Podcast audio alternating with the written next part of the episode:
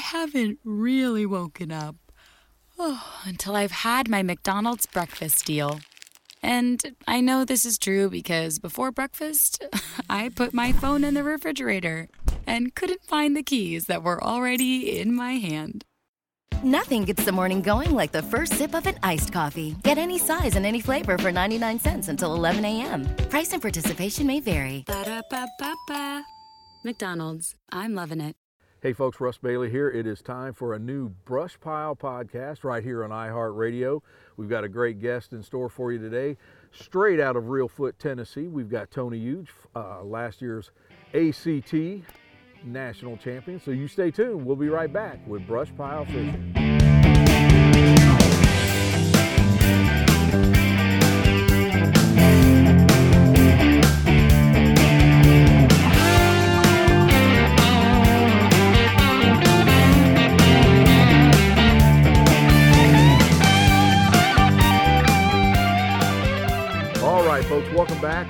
Got a great guest in store for you today. We've got him on the line right now, Tony Hughes. Tony, how we doing? Pretty good. How about you, Russ? I'll tell you what, uh, doing pretty good. You know, we were just down in Reelfoot uh, a couple days ago, shot a show with you, and uh, you guys had water temperatures still in the low 50s, but things were good down there. Man, yeah, it's a it's been pretty good this year.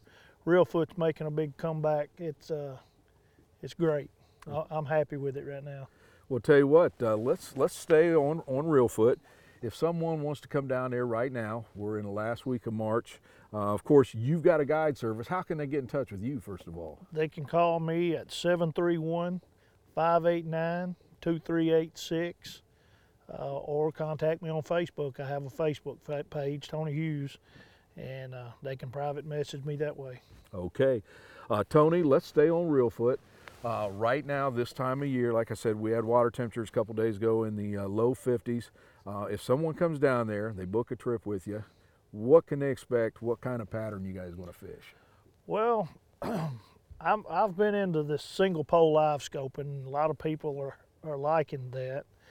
Uh, if they're if they don't want to do that, we control spider rig. That's that's the big thing at Reelfoot is spider rigging, uh, where we put eight poles out the front and just troll and move around. But if you want to learn the live scope, come get in the boat with me. We'll it, it'll be pretty interesting as you've you seen.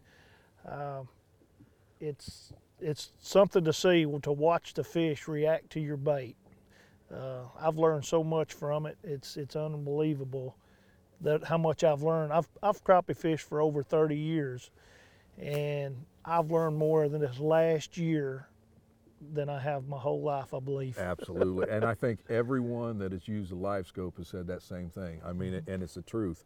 Now, Tony, when we shot the show, and we caught some dandy fish, folks. I'm here to tell you we caught several over two pounds, both black and white. Um, we did something a little bit different than I was used to when I- I've used the live scope. Uh, you know, we've done several shows, and normally we were vertical jigging in front of us. Tony, you do things a little bit different. Explain to the folks your technique. Well, I like to take a light jig. It's and, and if the wind's blowing, it, it makes it a little tough. but I take a really light jig and I throw it out past the fish and bring it up and let it pendulum down in front of the fish. And when it when it flutters by that fish, they usually can't stand it. They, they're going to react to it.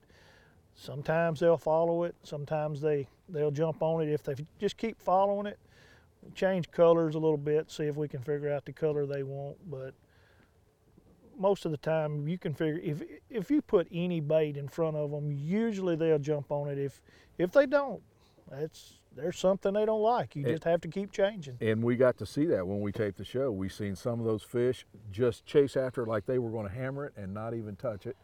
And then some of them came up, same motion, and absolutely pounded them baits. And you know, you said small jig heads. We was using one one sixteenth. And uh, Tony, I tell you what, I'm one of those guys. I use high vis about 90% of the time.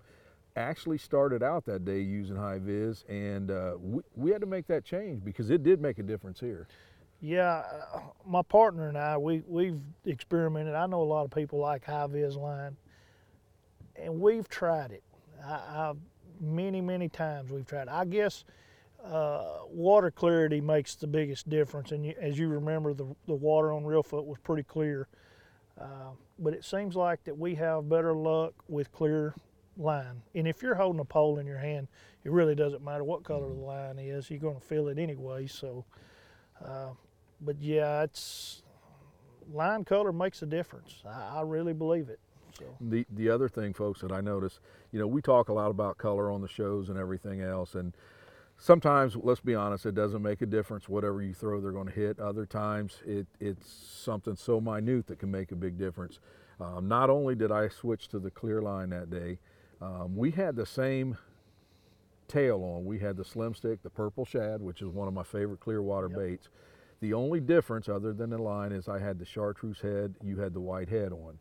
Um, at the moment that I switched, I switched the color of the jig head also, and the bites I mean, it was even the rest of the day. But right. I'm telling you, right. something that small can make a huge difference.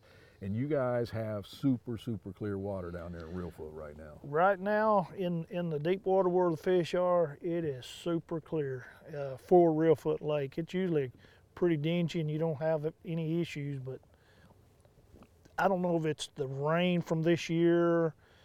Uh, the, the lake is real high. It's a, it's a foot, foot and a half high. I don't know if that's what's keeping it clear or what. You'd think more rain would dingy it up, but it hasn't. It's cleared up. So. Yeah. Well, I'll tell you what, uh, folks. Tony, let's switch gears real quick before we uh, cut you loose here. Also, want to talk about the up and coming tournament season. Everything right now with the coronavirus, it seems like it's put on hold. You fish the ACT, as a matter of fact, like I say, nat- last year's national champion, but even their championship has been put on hold because of this thing. Right. It uh man, and it was a last minute change. Everybody was prepared, getting ready to start the pre fishing and and then they they changed that on us and uh, they, right now the tentative schedule for that is June the 4th, 5th and 6th, I believe. And I that's a good time to fish Sardis. Uh, it's hot usually, but those fish get out there on those flats and and I like catching them. They'll be schooled up a little bit, and, and I like Sardis. It's it's a good year. lake, and and all the Mississippi lakes are super summer lakes. Right. Uh, right. You guys are hitting the, the beginning of summer, so same thing. Hopefully this this Coronas gets out of here, and we get back to halfway living normal, and. Uh, right I wish you the best of luck on the tournament trail. And and before we close with this, folks, too, we're not going to go into tournament information right now on this podcast because, like I say, so many of them are canceled right now. But I do want to put a plug in for Blue Bank. Uh, resort down at Reelfoot. We stayed there, and I'm telling you, it is so neat down there. We got there at nighttime. When you get there, you think it's a Christmas festival going on with all the lights and the trees and everything else.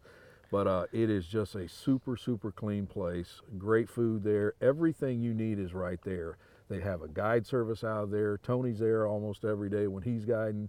Um, so I just want to say a big thank you to Blue Bank for putting us up, and uh, it's it was a great trip down there. But uh, Tony, I wish you the best of luck, and hopefully you can get in that tournament season here soon. And uh, you and your partner, I'd like to see you guys kick some butt again this year. And I want to thank you for joining us here hey, on Brush Pile Fishing. I appreciate it. All sure right, do. Tony Hughes from Reelfoot, Tennessee. Uh, folks, if you're planning a trip down there, give him a call. Check his Facebook uh, page out. And I uh, want to thank you for joining us. And remember, if you uh, like some of the gear you see on our Brush Pile Fishing Show, go to our website. Everything that we use, you can purchase right there. So, folks, I hope you enjoyed the podcast. I know it's a little bit shorter with us not covering the tournament action, uh, but hopefully things get back to normal here soon and we'll start updating again. So thanks for joining us. We'll see you next week on the Brush Pile Podcast right here on iHeartRadio. For more brush pile fishing excitement, find us on Facebook, YouTube, and Instagram.